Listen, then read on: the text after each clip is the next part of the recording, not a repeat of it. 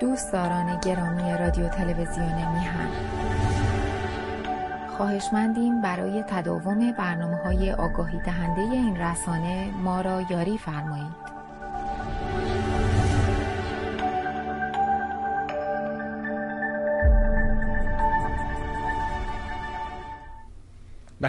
با درودی دوباره خدمت یکا یک شما خوبان و نازنینان سعید بهبانی هستم.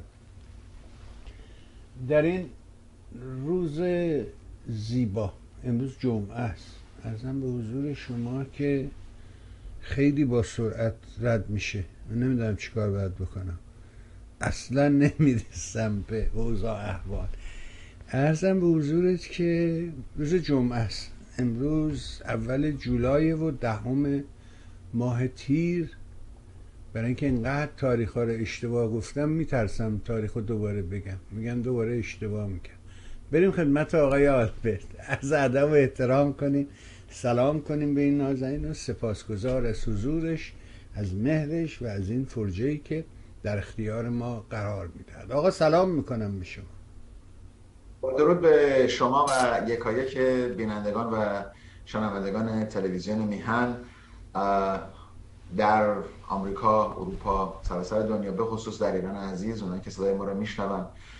آخر هفته خوبی رو برای همه آرزو می‌کنم. قبل از شروع اجازه بدین که بگیم که دوشنبه پیش رو چهارم جولای روز استقلال آمریکاست و در این روز در آمریکا خب جشن گرفته میشه به خاطر استقلال کشور آمریکا. که لازم به گفتنه که در اون زمان تونستن خودشون رو از یوغ امپراتوری بریتانیا کنار بکشن و کشور مستقلی رو به عنوان ایالات متحده آمریکا که البته در اون زمان فقط 13 ایالت بودند که در شرق آمریکا قرار داشتن انجام بشه. البته خب این با کمک جنرال های فرانسوی بود که تونستن به کمک در اون زمان جنرال واشنگتن بیان که اول رئیس جمهور آمریکا شد. و اگر در واقع پدران باهوشی مثل بنجامین فرانکلین نبودند که برنامه های اساسی این کشور رو در اون زمان با قوانین انجام بدن امروز این آمریکا اون آمریکایی که ما فکر می‌کردیم نبود. اون هم مثل بقیه کشورها بود. ولی هم همینجا بسنده می‌کنم به اینکه اینجا رو اول قانون سازی کردن قوانینش رو معین کردن قدرت مقننه قدرت اجرایی و قدرت دادگاهش رو درست کردن. بعد در رو باز کردن گفتن که بفرمایید. در حال چهارم جولای رو به همه اونها که جشن می‌گیرن و دوست دارن ایرانیان آمریکایی و تمام آمریکایی‌ها شاد باش میگم هپی فورت جولای و بفرمایید. خیلی نکته عجیبیه ها. اینکه به راحتی از روش رد میشن همه و میرن و هیچکی توجه نمی‌کنه به اینکه من داشتم با خودم فکر می‌کردم این یه جوانی هست به نام آقای هومن. این ظاهرا اومده بیرون از ایران و در هلند پناهنده شده. بعد عشق سفرگردی داشته و شروع کرده به جهانگردی کردن و علاقا به عکاسی و اینا داره. فیلم و ویدیو تهیه می‌کنه. یه سفرنامه درست کرده. تو یوتیوب هست. می‌تونه همه برم ببینم براحتی البته این پروژهش رو ظاهرا بعدا فروخته به منوتو شبکه منوتو و اونا در یه روز معین و ساعت معین اینا رو پخش می‌کنن. ولی خودش هم تو یوتیوب قرار داده. تیکه تیکه کرده اینا رو تو یوتیوب قرار داده. و یه سفر یه ماهه داره در مغولستان که از این منطقه به اون منطقه میره. میره تا شمال و شرق و غرب و همه رو میگرده. و با قبایل مختلف که اونجا زنده. با خودم فکر می‌کردم وقتی اینو دیدم و این دوشنبه فورت جولای پیش رو رو مقایسه کردم واقعا عجیبه. مثلا مغول ها در یه دوره همه جهان رو در اختیار داشتن. جهان اون روزگار. یعنی آسیا رو گرفتن بخشی از شمال آفریقا رو در اختیار دارن. یعنی شمال و جنوب دریای مدیترانه رو در اختیار دارن. تو اروپا یک تازن. ولی هیچ آثاری ازشون جا نمون در حالی که مثلا وقتی اینا در ایران بودن مرکز علم و هنر و دانش و همه چی تو دربار اینا بوده دوره ایلخانان. ولی خودشون هیچی ازشون جا نمون یک کشور عقب افتاده است و خیلی خیلی ابتدایی زندگی می‌کنن. این تفاوت در کجاست واقعا؟ چیه؟ چرا می‌توانم؟ مثلا سوئیس رو نگاه می‌کنیم در اروپا. یه قوم وحشی بودن از کوه میدن پایین می‌رفتن اون وریا رو میکشتن سر میبریدن با کمال خشونت. و بعد برمیگشتن قارت می‌کردن. سوئد نروژ دانمارک همه اینا اینطوری زندگی می‌کردن. ولی اون اتفاق چیه اون وسط؟ که تمد... تمدن های تمدن های کوچک.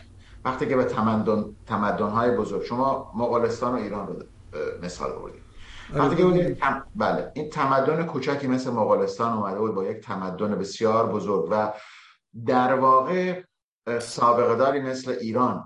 حمله کردن اونجا رو گرفتن. حالا به هر طریقی بود و در ایران موندن و اون نسل جدید پیش اومد و در اونجا موندن اون به مغول ها ربطی نداره. اون به تمدن بزرگ ایران اون به در واقع اینها فقط کشور گشایی کردن. شما می‌تونید راجع به یونان هم این صحبت رو بکنید. البته خب یونان نمی‌خوام بگیم وزنه ای نیست ولی وزنه در داخل اروپا نیست. وزنه در داخل دنیا نیست. بنابراین اون تمدن های کوچک وقتی که وارد تمدن های بزرگ میشن وقتی که وارد اون سیستم کشورداری بزرگتر میشن در واقع اون سیستم کشورداری و قدمت اون کشور که مغول ها رو به جای میرسونه. مغول ها روز اول هم چیزی نبودن.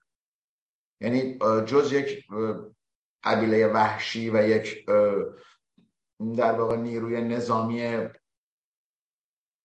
حالا نمی‌خوام بگم منظم ولی وحشی بودن. بنابراین اونها یک تمدن کوچکتری بودن که تونستن همینطور شما این مسئله رو می‌تونید با مسئله حمله اعراب به ایران نگاه بکنید.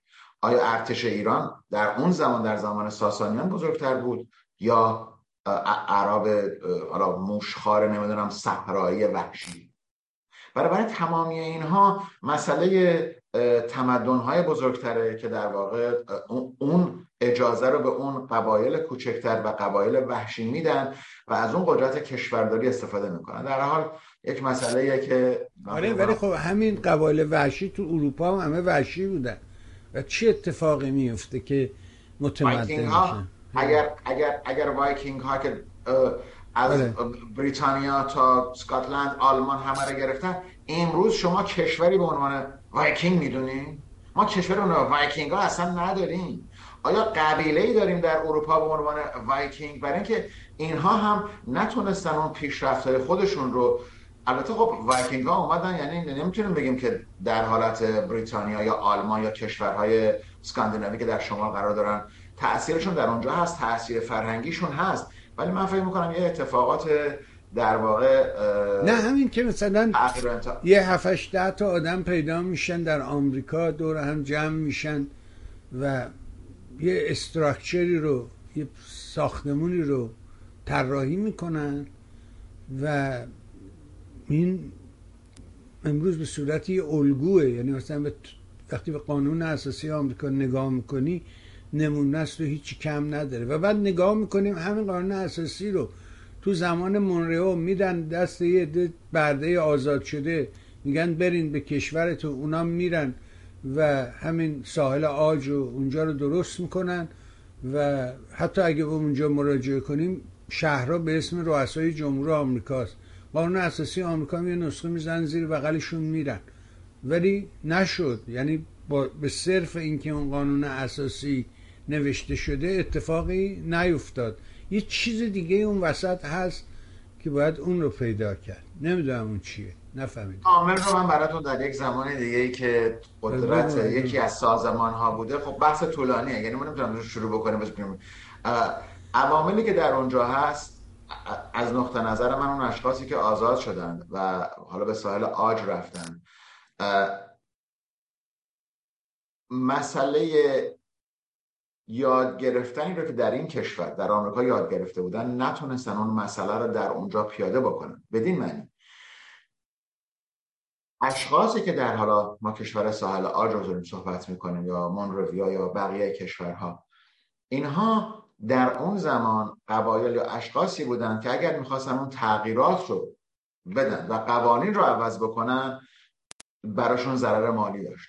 و چون اون رؤسا نخواستن از این ایدئولوژی جدید پیروی بکنن اون کسایی که اومده بودن این تغییرات رو بدن با همون نسخه که شما گفتین زیر بغلشون گذاشتن رفتن اینها رو به عنوان تفکرات بی خود ریختن دور اما فرقی که آمریکا داره با بقیه کشورها اینه که کسانی که ناراضی بودن در کشورهای اروپایی با آمریکا آمدن حالا مقداری انگلیسی بودن مقداری فرانسوی بودن البته خب رفتن در شمال مقدار ایرلندی بودن مقداری از کشورهای دیگه بودن. وقتی که اینها وارد اینجا شدن و زمانی که انقلاب آمریکا را افتاد و جنرال واشنگتن اومد خواست این انقلاب رهبری می‌کرد یک شخص نظامی بود در کنار جنرال واشنگتن و بقیه اون گروهی که در واقع بنجامین فرانکلین رهبری می‌کرد وقتی که بنجامین فرانکلین به خاطر اون ارتباطی که با فرانسوی از طریق سازمان به خصوصی داشت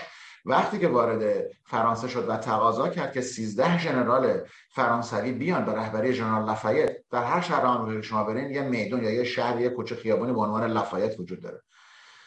اگر ورود این ژنرال لافایت به آمریکا نبود و گول زدن نیروی دریایی انگلستان که اونا رو بکشن وسط دریا و انگلیس ها رو در اونجا بریتانیا رو شکست بدن نمی‌تونه نمی‌تونستن این انقلاب رو رهبری بکنن. ولی یک مسئله مهمتر بود. اتحادی در اینجا پیش اومد. همه منتظر اون تغییر بودن. اما در مونروویا و ساحل آج و بقیه کشورها وقتی که سیاه ها رو آزاد کردن که برگردن اونجا اولا یک اون سیاه پوستان آزاد شده اون تغییرات و تحصیلات و اون قدرت فکری رو نداشتن. کسانی که به آمریکا اومدن کسانی که وارد این کشور شدن در واقع آمریکا رو شاید 100 سال 200 سال قبل از اون که به استقلال برسه مورد نظر قرار داده بودن که اینجا کشوریه که ما می‌تونیم با بقیه دنیا تغییرات داشته تغییر داشته باشه. اروپا در جنگ گیر بود در جنگ های قبیله ای و در واقع جنگ های شاید بگیم کشوری و رهبری گیر بود. وقتی که اینها آمدن اینجا مسئله جنگ رو گذاشتن کنار. ولی خب اگر از طریق امپراتوری بریتانیا وارد اینجا نمی شدن اون در اون زمانی که باید بود قبول می‌کردن که زیر پرچم بریتانیا باشن موندن. بنابراین به نظر من این تغییرات مسائل رهبری مسائل دید آینده نگری اون گروه هست. اونایی که از اینجا رفتن و گفتن این قانون داره فرق, فرق می‌کنه باید ما باید به این قوانین احترام بذاریم نتونستند. اون قوانین و اون تعداد اون آدم روح قانون روح قانون در آمریکا آقای ببانید نکته من در اینجا اینه که آمریکا رو اومدن حالا روح قوانین که خب خیلی راجبش صحبت کردیم. وقتی که در اینجا آمدن یک کشور تازه ای بود. یعنی چیز دست نخورده ای بود. و اون دیدی رو که داشتن پیاده کردن. ببینید من چندین دفعه این مسئله رو توضیح دادم. آمریکا تنها کشوریه که قبیله ای نیست. شما وقتی میرین توی چین اون چینی ها با اون مسلمان های ایغور بدن نمی‌دونم یا اون قبیله خان با اون که قبیله بده. شما میان در ایران عزیز ما. خب ما کرد داریم ترک داریم فارس داریم اصفهانی داریم شیرازی داریم همه چیزی داریم. این با اون بده اون با اون تو مال کجایی؟ اولین سوالی که از آقا آقا شما مال کجا هستین؟ مال کدوم شهری؟ پدر شما مال کدوم شهره؟ اینها می‌خوان از جایی که مثلا پدر من یا مادر من هست شخصیت من رو متوجه بشن. کار غلطیه. این, این کار درست نیست. در آمریکا درست سوال می‌کنم شما مال کالیفرنیا یا مال نیویورک هستید ولی زمانی که دروازه های این کشور باز شد دروازه هایی بود که در واقع می‌تونستن تمدن رو ببینن. و اینجا قبیله وجود نداره. درسته که امروز آمریکا تقسیم شده. داریم می‌بینیم در این مسئله انتخابات و حالا این برنامه دادگاه و برگشتن یا برنگشتن پرزیدنت ترامپ و و و و. ولی اختلافات سیاسی و دو قطبی شدن قوانین اینجا رو به هم نخواهد ولی چیزی که هست اینه که در هر کشوری اگر در جای انقلاب پیش میاد در ایران اومدن تمام هر چیزی رو که بود از بین بردن. اینجا اینطوری نیست. خب دموکرات میره جمهوری خواه بنابراین احترام به قوانین احترام به اون من فکر می‌کنم کشورداری و اینکه شما ببینید آقای در آمریکا در همین دو سه هفته گذشته این دادگاه سپریم کورت آمریکا داد اومده قوانین رو گذاشته. حالا یک سخت جنین هفته پیش صحبت کردیم. اومدن میگن که دولت آمریکا هم حتی در حالتی که برای قوانین اقلیمی هم نمی‌تونه همه کاری بکنه. کشتار که نشد در آمریکا. اسلحه که به دست نگرفتن که. سر جنرال های آمریکایی رو که نبریدن و تیربارونشون نکردن که. آقای مایک پنس بلند میشه میره پول می‌گیره. برای مجاهدین صحبت می‌کنه. خب برگشت اینجا کسی نکشت مایک پنس که. بنابراین مسئله احترام به حق یکدیگر و قوانینه. متاسفانه ما راه درازی رو در پیش داریم بفهم بسیار فورت جولای خوبی برات آرزو می‌کنم. بالاخره اینم فورت جولای بذار برم سراغ مطالبی که از پیش فکر کردم راجبش. خیلی راجب این که حسن رفت حسین اومد حسین تابه برشتن اسمش حسن بوده حسین نبوده نمی‌دونم اینا حرف زدن. ولی هیچکس راجع به پیامدهای این تغییرات سخن نگفت. بالاخره این تغییرات یه پیامد داره. اون پیامدش چیه؟ شما راجع به این پیامدها چی فکر می‌کنی واقعا؟ خودت فکر می‌کنی پیامد این تغییرات چی می‌تونه باشه؟ ببینید یک کمپین ایمان از طرف اسرائیل بر علیه جمهوری اسلامی انجام شده و داره میشه. که نقایص امنیتی که در داخل جمهوری اسلامی و به خصوص در داخل دستگاه امنیتی سپاه هست رو داره نشون میده. ولی وسعت این عملیاته. من همیشه دو تا مسئله رو اشاره کردم بهش در اینجا و اون مسئله اعتماد به نفسی که در داخل یک دستگاه اطلاعاتی وجود داره. بدین معنی که این مسئله برای MI6 انگلستان هم اتفاق افتاد. حتی برای CIA هم اتفاق افتاد. در برای موساد اسرائیل هم اتفاق افتاد. برای KGB اتحاد جماهیر شوروی روسیه هم اتفاق افتاده. ولی مسائلی نبوده که بتونه این سیستم رو به هم بزنه. و من چند دقیقه پیش دو دقیقه پیش هم صحبت می‌کردم گفتم تغییرات نباید همیشه تغییراتی باشه که ما هر کی هست از کار برکنارش بکنیم. ببینید اتفاقی که افتاد اینه که زمانی که شک و تردید در داخل یک سیستم پیاده میشه همه دنبال این هستن که بگردن ببینن چه کسی این وسط مقصره کی جاسوسه. خب دیدیم که دستگاه اطلاعاتی اسرائیل سری خبر رو دادن به پورکا. پورکا اون در واقع عمل رو انجام دادن. و آمدن یه چند ساعت بعد از اینکه این گروه یازده گروهی که در ترکیه دستگیر شد دیدیم که اومدن حسن طائب و به عنوان مقصر این مسئله برکنار کردن چون نتونست این مسئله رو خونسا بکنه. بعد طائب به طور کلی تحت فشار بود. ولی برکناری و پیامدی که داره در دستگاه اطلاعاتی جمهوری اسلامی با اشاره به صحبت سلامی دیروز یا امروز ما به اینجا داریم به این مسئله نزدیک میشیم. آیا دستگاه اطلاعاتی اسرائیل و دستگاه اطلاعاتی آمریکا تونسته اون موج رو در داخل دستگاه اطلاعاتی سپاه ایجاد بکنه که بگه شما در واقع بی اساس ضعیف پوچ و بیخود هستید. آیا رئیس حفاظت اطلاعات سازمان امنیتی سپاه آیا اینها زیاد به تاریخچه اسرائیل و موساد نگاه نمی‌کنن؟ آیا نگاه نمی‌کنن؟ آیا دنبال الی کوهن دارن در داخل ایران میگردن؟ منظورم الی کوهن که خب کشته شده. منظورم کسی شبیه الی کوهن. آیا دنبال کسی مثل اشرف مروان دارن میگردن؟ خب الی کوهن همونطور که شما می‌دونید جاسوس اسرائیلی بود که از سال دهه 60 وارد سوریه شد. در اونجا تا مقام معاون وزارت دفاع سوریه پیش رفت و اگر به خاطر شهامت این مرد نبود امروز خاور میانه نقش نقشه دیگری بود. یعنی گلان در دست اسرائیل نبود صلحی بین مصر و اسرائیل وجود نداشت. در حالت الی کوهن الی کوهن کسی بود که هر وقت در مجلس سوریه صحبت می‌کرد بزرگترین تهدیدات و حملات رو بر علیه اسرائیل انجام میدن من دارم خط مشابه اینجا می‌کشم. اشرف مروان داماد جمال عبدالناصر بود. در داخل سیستم امنیتی مصر همه رو گرفتن. یعنی حتی خود اسرائیل هم چند از جاسوسان دون پایه رو لو دادن. ولی اشرف مروان 15 سال پیش در لندن از بالای آپارتمان خودش حالا پرت شد یا افتاد از بحث من امروز بیرون. بعد میام نگاه می‌کنیم در مرحله زمانی برسیم به نفوذ دستگاه اطلاعاتی اسرائیل در داخل آمریکا. کسی رو به عنوان جاناتان پیلارد گرفتن.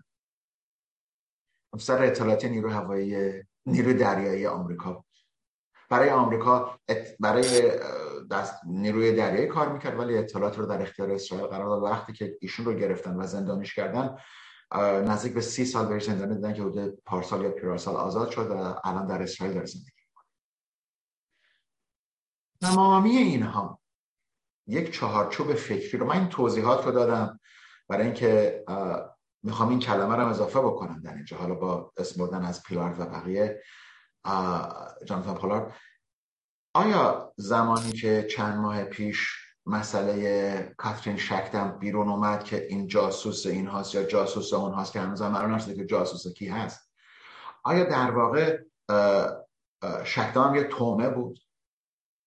آیا در زمانی که در داخل سوریه الیکوان فعالیت می‌کرد آیا اسرائیل چندین جاسوس دیگر رو جلوی سیستم دستگاه اطلاعاتی سوریه که بسیار قوی بود ننداخت که حواسشون به الی نباشه.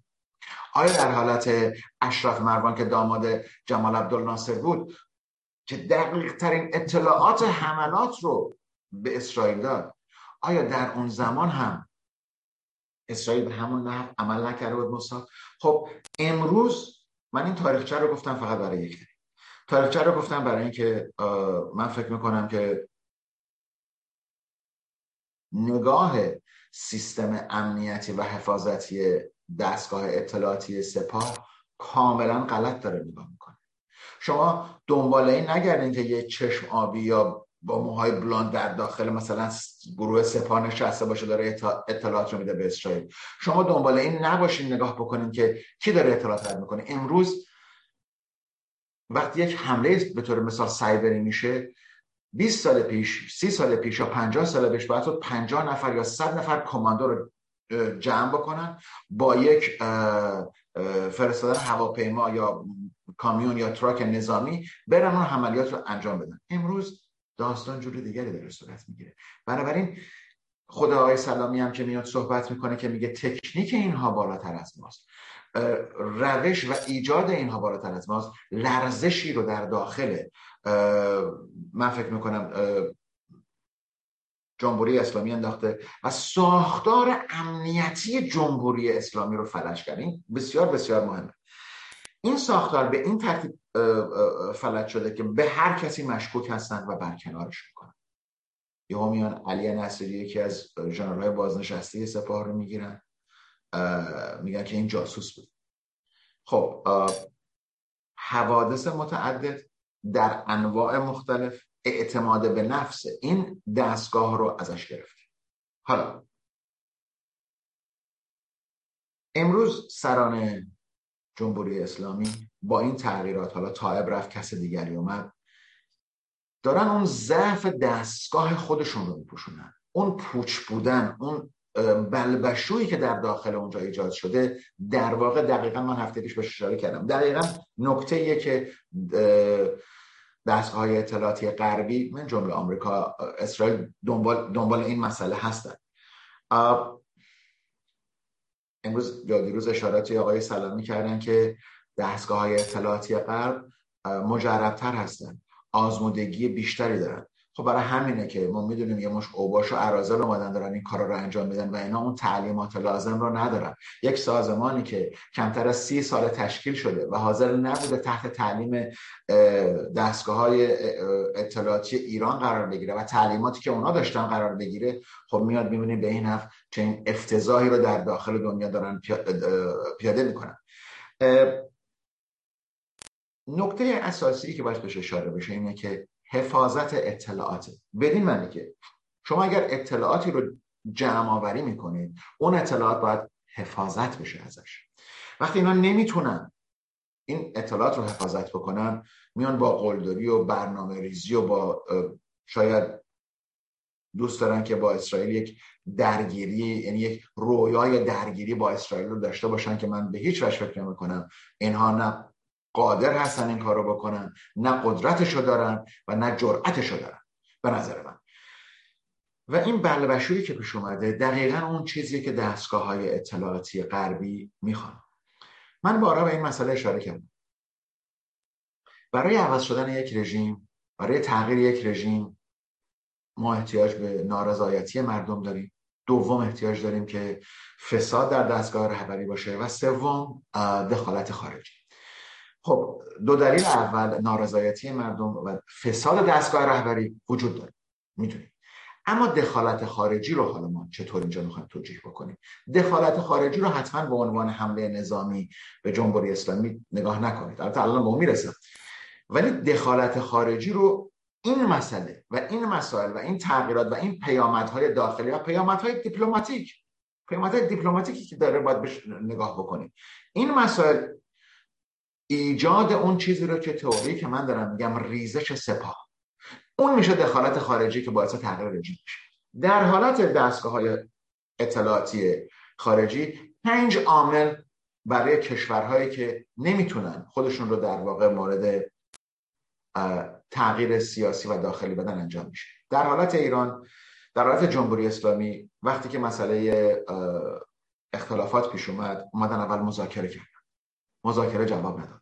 دوم تحریمات رو بر علیه ایران گذاشتن. تحریمات هم جواب نداد. سوم با عملیات سایبری و با عملیات خرابکاری در سیستم هسته ایران و سپاه پاسداران دستگاه ها و نهادهای جمهوری اسلامی رو بی ارزش کرد که در مقابل مردم در واقع مردم اینا مردم ایران به اینا میخندن که چطور روز روشن می‌تونن بیان سرهنگ خدایی که مسئول در واقع حملات تروریستی بوده در جلوی خونش بکشن چهارمین رویه بعد از اون سرویه دیگه که خرابکاری هست مسئله حملات نظامیه و پنجمی تغییر نظام من این پنجتا رو اگه برای شما به همین ترتیب نگاه کردیم مذاکرات تحریم عملیات خرابکارانه عملیات نظامی و تغییر رژیم.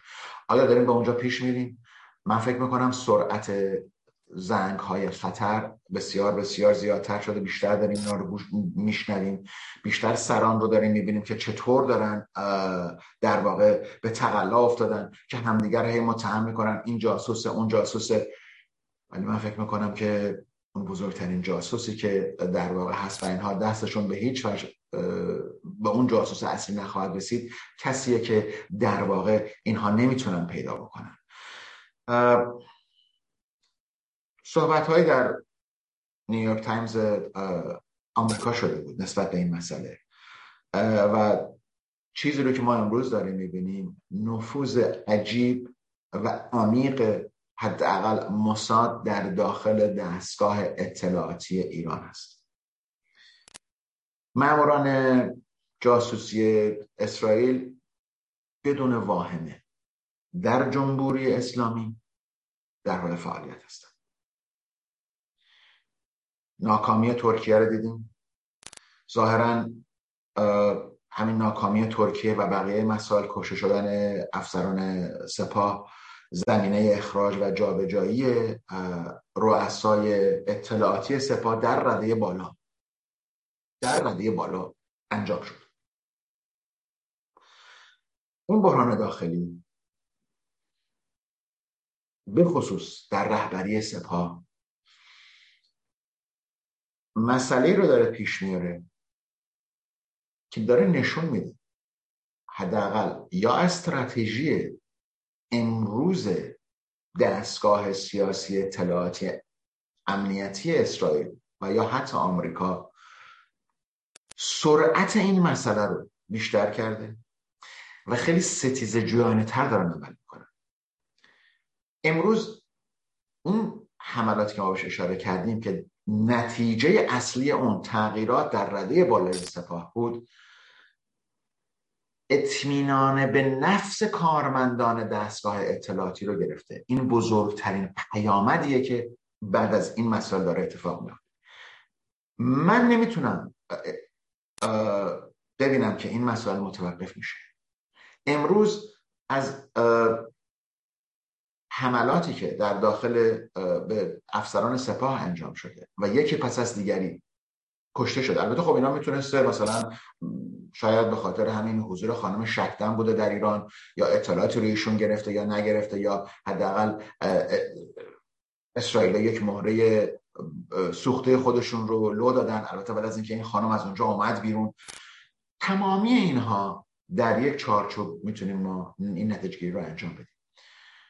مدیریت بد انسانهای نالایق اشخاص ناشایسته پوچ بودن داف یک ایدئولوژی رد شده اسلامی و تمامی اینها به نظر من به نظر می‌رسه که روزهای این رژیم زیاد نخواهد بود.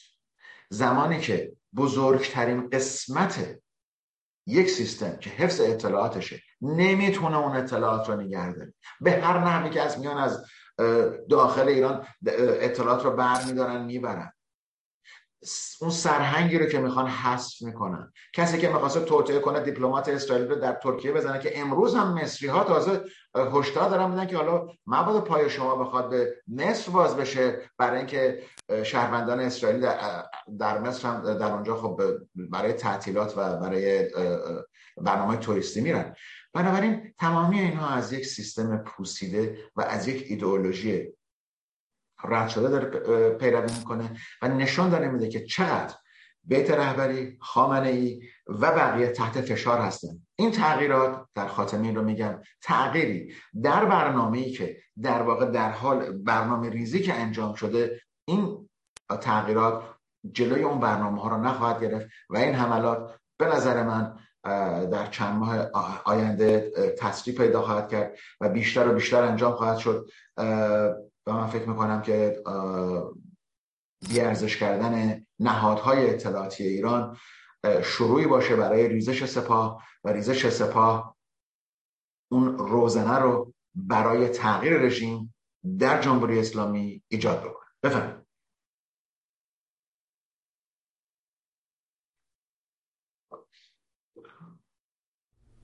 بله. بسیار ممنون. بذار برم در ادامه فرمایش شما که مصری ها هم اعلام کردن که آقا مراقب خودتون باش یعنی نشون میده که اینا یه طرح و برنامه اونجا دارن. اما در کنار این داستان حملات سایبری دو طرفه. یعنی ایران هم یا جمهوری اسلامی هم حملات زیادی رو همین حملات سایبری و صدمه زده به اسرائیلیا.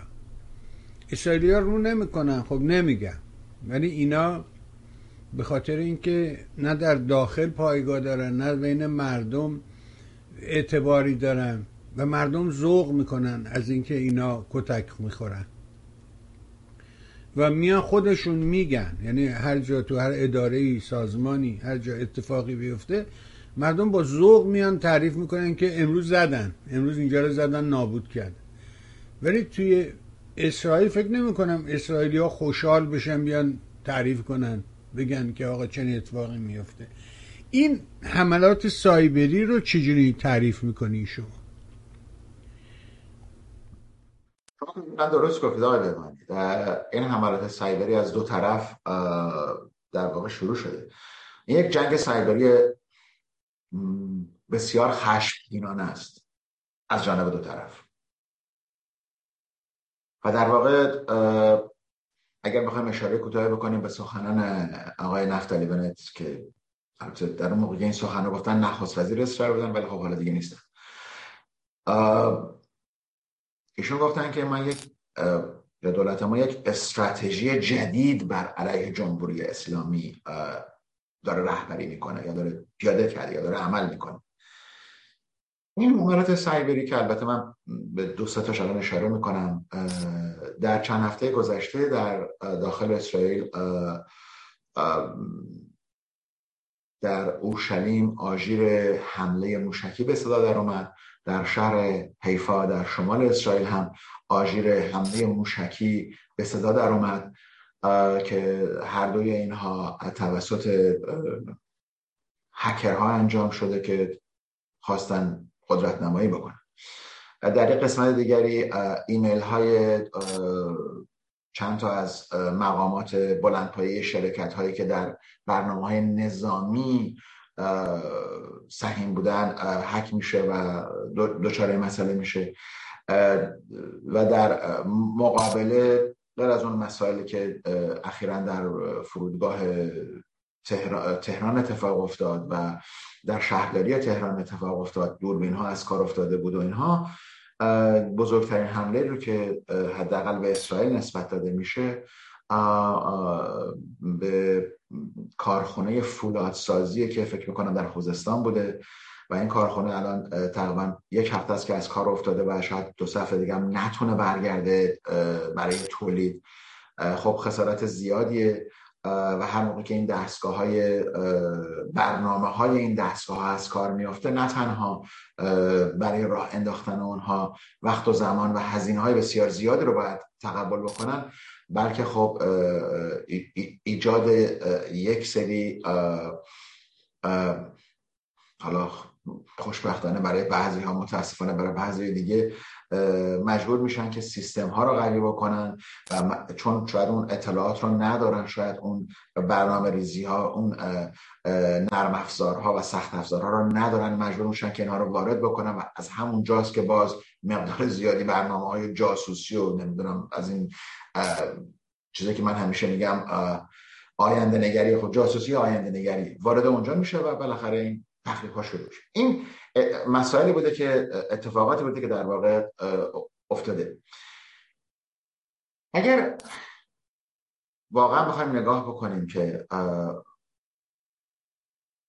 برنامه های البته من در اینجا اشاره بکنم که یک دو تا از این اتفاقاتی که در اسرائیل افتاد مطبوعات اسرائیل گفتن که این از طریق دستگاه های نظامی اسرائیل انجام شده که آقای بنیگنس وزیر دفاع اسرائیل از این مسئله قدر نگران شدن و دستور دادن ببینن که چه کسی این اطلاعات رو به مطبوعات رسونده که نظامی این کارا کردن که خب می‌دونید خب این اطلاعات نباید گفته بشه. در حال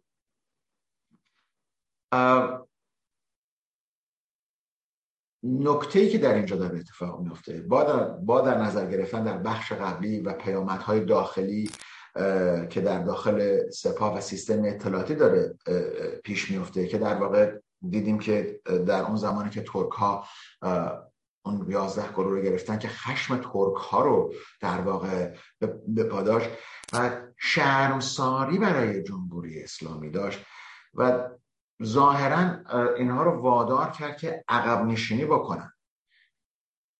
اون حالت های حمله برای گرفتن گروگان اسرائیلی.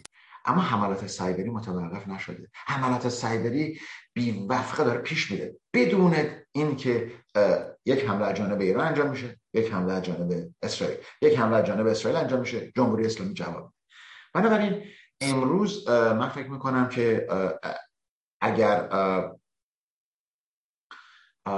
حملات سایبری تونسته تا اندازه بسیار زیادی. بازدارندگی هسته ایران رو جلوشو بگیره که واقعا می‌دونیم گرفته. من بر این باورم که یک باز یک بازدارندگی هم داره در مقابل اهداف سپاه داره انجام میشه. در اینجا این حملات سایبری که بزرگترین من اشاره کردم که آقای بنت گفتن که سی سال پیش اگه می‌خواستیم یه همچین کار رو انجام بدیم اگه حمله رو می‌خواستیم به کشوری بکنیم بعد 50 نفر 100 نفر کماندو بالا می‌شدن می‌رفتن در اون کشوری حمله رو انجام میدن.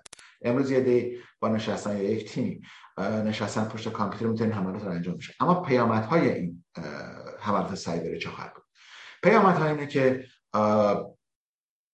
این یک جنگ پنهانیه که برای هر دو گروه منظورم اسرائیل و جمهوری اسلامی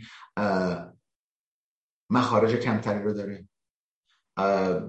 اثراتی رو به جا نمی‌ذاره. البته خب از کار افتادن کارخونه فولاد جمهوری اسلامی می‌تونه دلایل دیگری هم داشته باشه. آژیری که در اورشلیم و حیفا به در اومده می‌تونست مالفانکشن یا خراب شدن داخلی باشه می‌تونست حمله حمله سایبری نباشه. ولی توجیه کردن اون مسئله خیلی آسان تره ولی زمانی که میان خدایی رو می‌کشن جلوی خونش دیگه توجیه کردن دیگه باید بگن که این کار فلان قدرته. اما حمله سایبری رو می‌تونن انجام بدن. اما این نتایج این حملات سایبری چیه؟ آیا این عملیات داره انجام میشه که اسرائیل و جمهوری اسلامی رو در رو نشن. امروز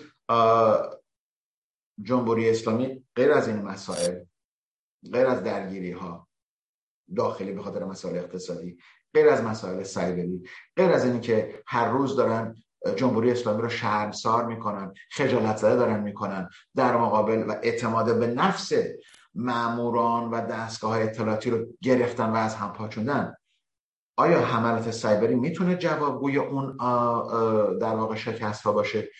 چون حملات سایبری رو ما نمی‌تونیم ببینیم. ما حملات سایبری راجبش میشنویم. بهمون میگن کارخونه فولاد از کار افتاده. آژیر در اسرائیل در آمده ایمیل این account اینطوری شده.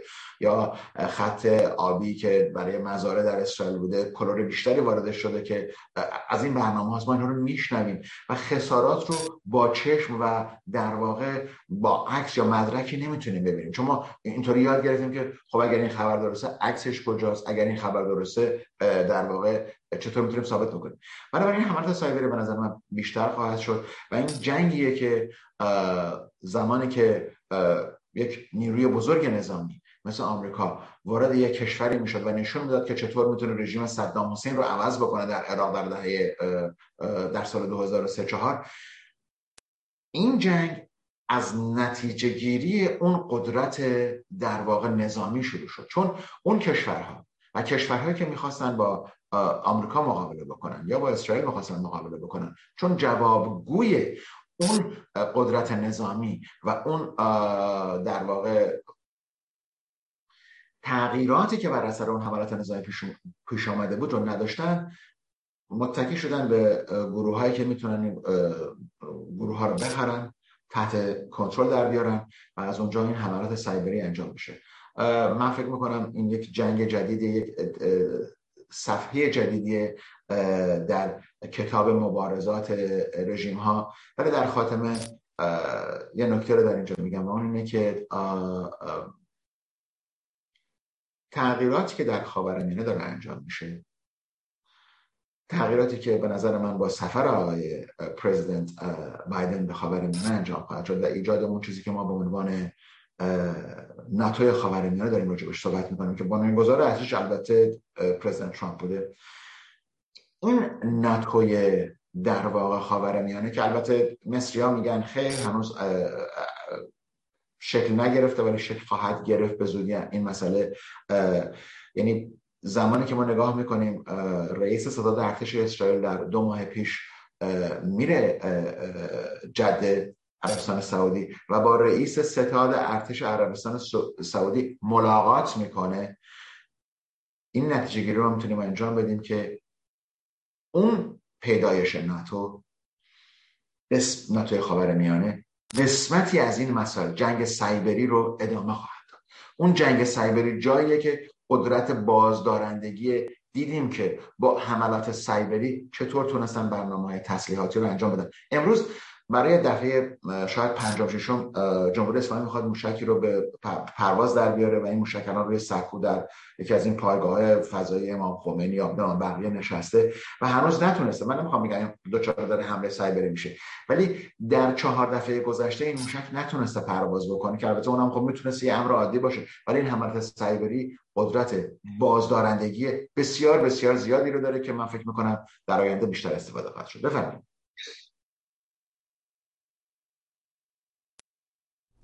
بسیار ممنون متشکر از شما. ارزم به حضورت که خوب بود ولی بذارید بریم سراغ که دو تا مسئله دیگه. شما اشاره کردی که این کار آقای ترامپ بود و ادامه کار آقای ترامپ. آقای ترامپ حقیقتش ناتو رو می‌خواست نابود کنه. می‌گفت این فشل ناکارآمده ولی امروز می‌بینی که همین ناتوست که قوی ایستاده در مقابل حرکت های حکومت مثل روسیه نمی‌دونم. ولی آقای یکی از دلایلی که امروز آقای ترامپ رئیس جمهور نیست به خاطر همین مسئله بود که ایشون خواست اون مسئله ناتو رو کنار بذاره.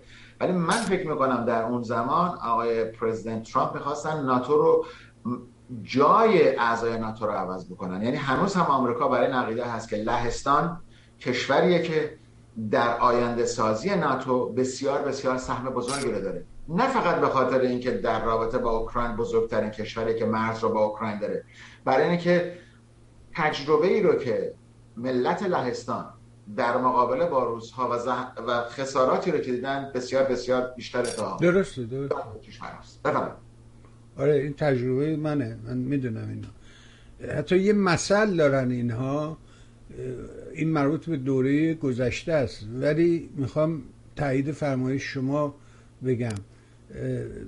می‌گفت اگر که روسیه یا شوروی سابق که اینا جز کشور دست یک لهستان محسوب می‌شد و اگه شوروی یا آلمان که هر دوشون با لهستان هم مرز هستن همزمان به این حمله بکنه شما به کدوم طرف تیر میندازی؟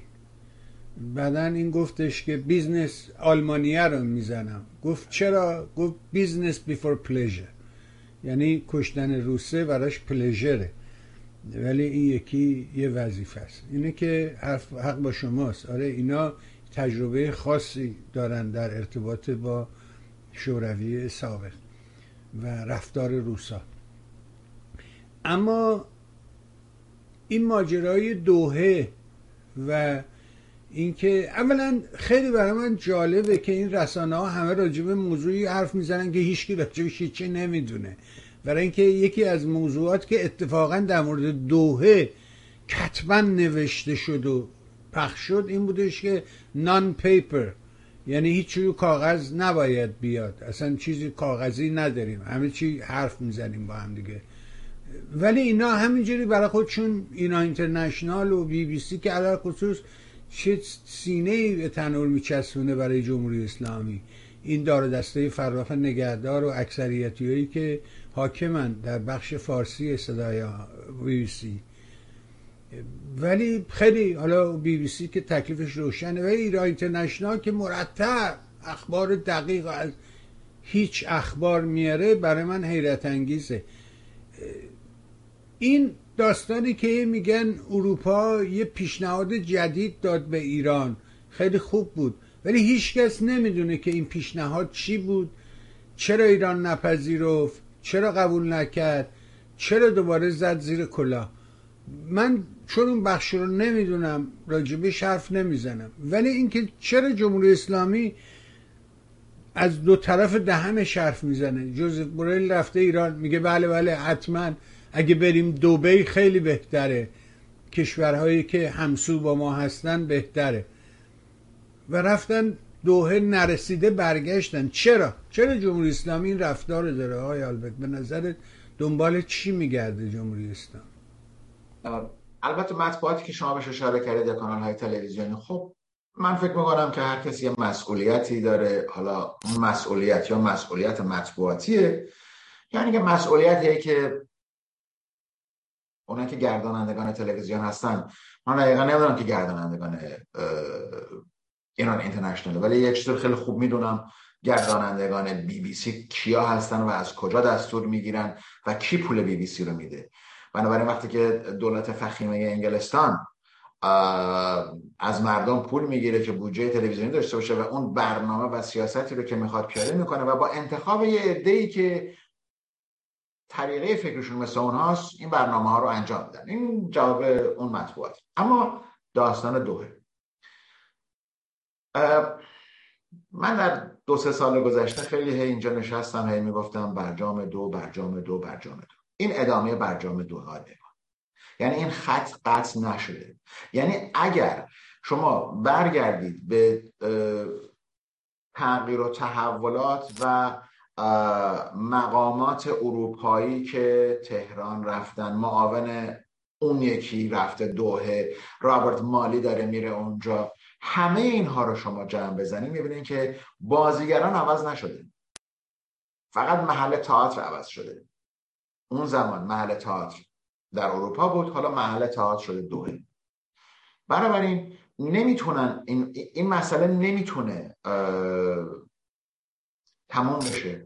برای اینکه جمهوری اسلامی و در واقع گردانندگان دستگاه و من فکر می‌کنم کسانی که دارن میچرخونن این برنامه رو که اون تیم هم حتی عوض شده. تیمی که امروز اومده به اصطلاح داره مذاکره می‌کنه. این نتیجه گیر رو می‌تونیم انجام بدیم که برنامه دوهه برنامه ادامه اون تئاتری بود که در در اروپا داشت میذاشت. اروپایی طرح جدیدی رو ندارن. مسئله ای که هست اینه که تصمیم بر اینه. حالا با در نظر گرفتن اتفاقاتی که در جی 7 افتاد در هفته پیش که غیر از حالا نفت روسیه اومدن گفتن آقا ما طلای روسیه هم نمی‌ذاریم دیگه صادر بشه. یکی یکی جلوی مسائلی رو که در داخل روسیه داشت برای اروپا مسئله سازی می‌کرد و کشورهای اروپایی نمی‌تونستن چطور تصمیم گیری بکنن؟ خب جی 7 براشون تصمیم گیری کرد که خود کشورهای اروپایی و آمریکا هستن. ولی در رابطه با مسئله خاص جمهوری اسلامی و مسئله دوحه خب قطر و رهبران قطر دیدیم که در چند ماه گذشته که اومدن آمریکا شخص آقای پرزیدنت بایدن امیر قطر رو به عنوان یکی از مهمترین متحدان غیر ناتوی آمریکا. خیلی مهم مهمترین متحد غیر ناتوی آمریکا. بنابراین نقش امیر قطر در این مسئله بسیار مهمه. بدین معنی که ما فعلا اجازه نمیدیم که این مسئله برجام کاملا تموم بشه. ما اجازه نمیدیم که این خط بریده بشه. همینطور این مسئله رو نگه داریم تا اینکه یا انتخابات میان دوره پیش روی آمریکا تکلیف ایشون رو روشن بکنه. چون اگه مجلس آمریکا رو ببازن دیگه آقای پرزیدنت بایدن نباید باج به جناح چپ آمریکا بده که حتما بخواد با جمهوری اسلامی وارد مذاکره بشه. ولی طرحی رو که اروپا داره بیان می‌کنه اینه که اجازه بدید که ما این بقیه برجام رو نگه داریم. مقداری از این تحریما برداشته میشه. پول شما آزاد میشه. شما می‌تونید مقدار بیشتری نفت صادر بکنید که الان دارن صادر می‌کنن. و بعد از اون ما یک قرارداد دیگری رو می و اون دو سال وقت باشه که ما بتونیم در واقع بیشتر مذاکره بکنیم. من فکر می‌کنم قصد ایالات متحده آمریکا و به خصوص بریتانیا سرپا نگه داشتن جمهوری اسلامی. منظورم دموکرات ها بیشتر در آمریکا. این سرپا نگه داشتن جمهوری اسلامی رو خب وقتی که نمی‌تونن آمریکایی‌ها به طور واضح توضیح بدن مجبور هستن که از یاران سابق خودشون مثل انگلستان، فرانسه و آلمان کمک بگیرن و بگن که شما این طرح بدید به جمهوری اسلامی که فعلا از پا نیفته قصد آمریکا، بریتانیا و آلمان سقوط جمهوری اسلامی و تغییر رژیم در ایران نیست. تغییر افکار و تغییر رویه است.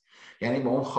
طریقه که خواست کشورهای غربیه بنابراین این مسئله دوه ادامه پیدا خواهد کرد. حالا ممکنه درو دوزم قرار بکنم برگردن برن تهران اونا هم قرار بکنم بیان واشنگتن. ولی دوباره برمیگردن شما درست گفتید سند تنظیمی وجود نداره فقط صحبت برای اینکه برگردن یک چارچوبی رو که اروپایی که معلوم نیست اروپایی چی رو ساده کردن. ولی آقای من یه سه نفر در اونجا هستن که دارن مذاکره می‌کنن. بفهم بسیار. بذار این نکته رو به حضرت برسونم و اون اینه که شما اول همین برنامه ما صحبت کردیم راجع به شخصیت ها نمی‌دونم پدران بنیانگذار. چرا اونا شدن؟ چرا اینا نمیشون امروز دیگه از اون شخصیت ها ما نمی‌بینیم. ما اونا رو نداریم. ما آخریش همین کیسینجره دیگه از اون نسل. دیگه مثل اونا نیست. کسی مثل اونا وجود نداره. همین هنری کیسینجر 2008 گفت سر به سر روسا نذارید انقدر. این روسا کارهای احمقانه زیاد انجام میدن. اگر گوش می‌دادن به حرف کیسینجر خب اون موقع کی تو کاخ سفید بوده؟ جورج بوش پسر. یکی کسی که چه می‌دونم؟ آره مشکلات خودشو داشت دیگه. همه می‌دونن. حتی نگاه کنید شما تو اروپا در مورد روسیه شما اشاره کردی. مجلس انگلستان اعتراض می‌کنه به دولت که شما اینجا خوششویی وا کردین لباسشویی وا کردین خوششویی وا کردین برای اینکه پولای کثیف روسا رو اینجا خوششویی می‌کنی. دیگه صحبت از مانی لاندری نیست. صحبت از خوششویی درایکلینی می‌کنین شما. آلمانی ها هنوز حاضر نشدن نفت و گاز روسیه رو قطع کنن. من گفتم این داستان وقتی که به وجود اومد وقتی بایدن گفت ما وارد دنیای جنگ سرد شدیم من خوشحال شدم. گفتم حتما تغییرات بزرگی در پیش است و یکی از مهرهایی که باید تغییر بکنه نظام جمهوری اسلامیه. برای اینکه به نفت و گازش نیاز دارم. با این نظام نمیشه معامله کرد.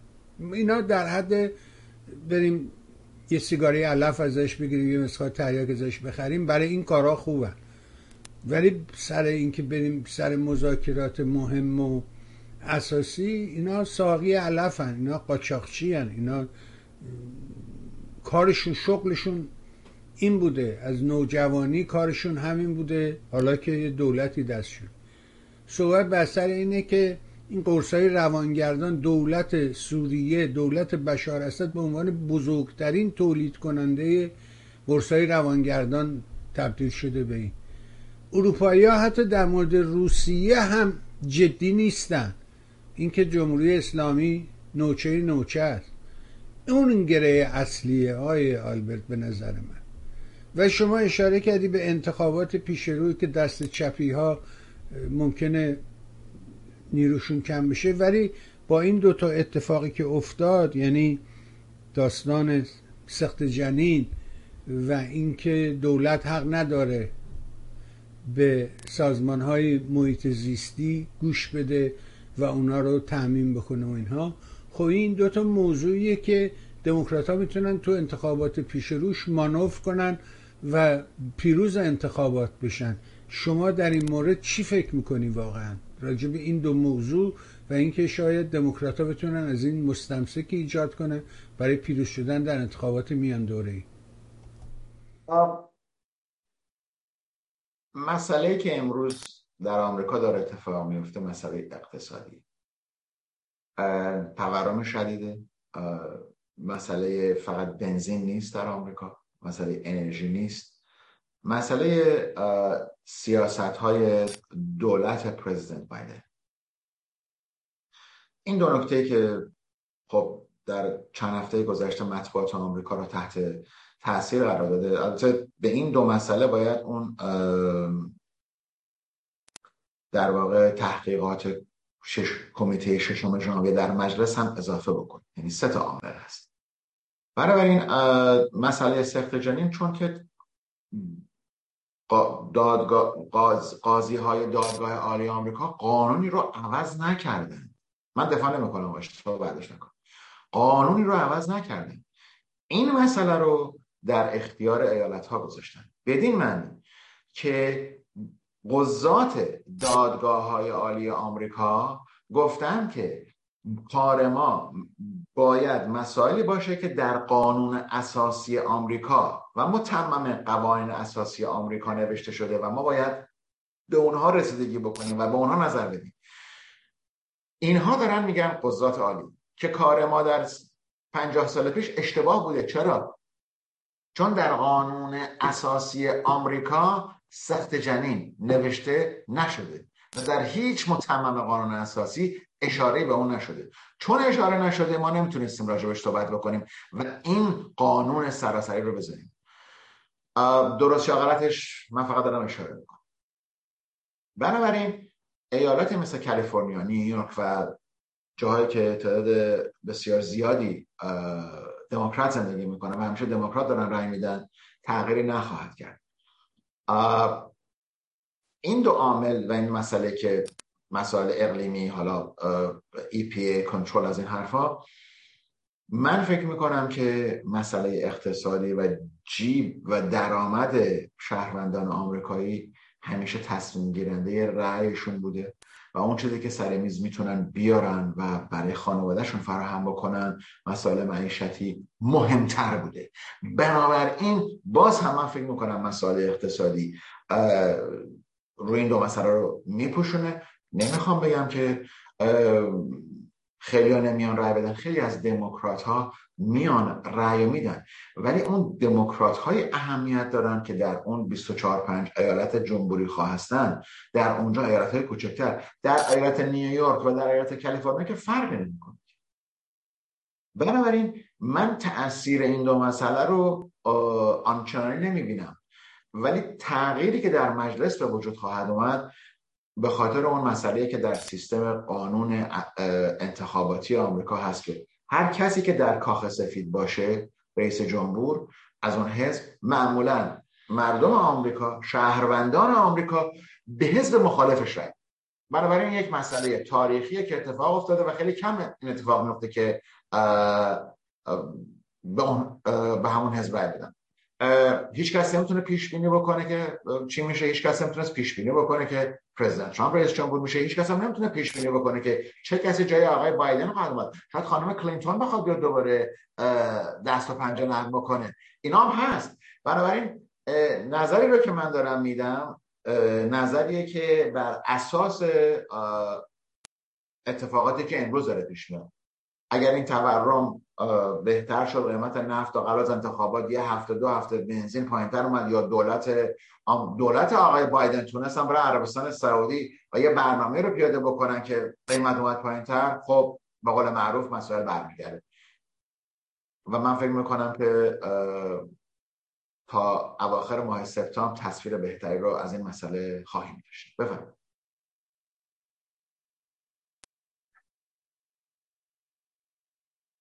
بله بسیار ممنون. راست میگه کسی نمی‌تونه واقعا پیشگویی کنه که چه کسی در این دوره انتخاب میشه. ولی با توجه به این شرایط که هست و اعتراضات که تو خیابون هست الان زنا همه جا تو خیابونا در حال اعتراض و اعتصابن و نمی‌دونم شاید تابستون داغی است. تابستون خیلی خیلی تابستان گرمی است. بذارید اینو بذاریم هفته آینده برای بهترین تعطیلات آخر هفته رو آرزو می‌کنم. برای اینکه این در حقیقت بزرگترین تعطیلات تابستانی است در آمریکا و یکی هم در پایان تابستون در سپتامبر داریم لیبر دی که این دوتا تعطیلات بزرگ تابستانی هستند برای مثل همیشه برای خودت عزیزانت خانواده محترم و گرانقدرت همسر نازنینت پدر و مادر بزرگوارت از صمیم قلب آرزوی بهترین دارم. تا فرصت دیگر و جمعه دیگر و گفتگوی دیگر. ممنون از شما سپاس و بدرود. تشکر از شما. ممنون. بها شنیدیم. امیدوارم این صحبت ها نیست کمکی به ما کرده باشه. اگر این برنامه چون سایر برنامه مورد توجه شما هست مهر کنید و سایت میهن رو به دوستانت معرفی کن از همدلی و همراهی نهایت سپاس دارم. ممنون از شما.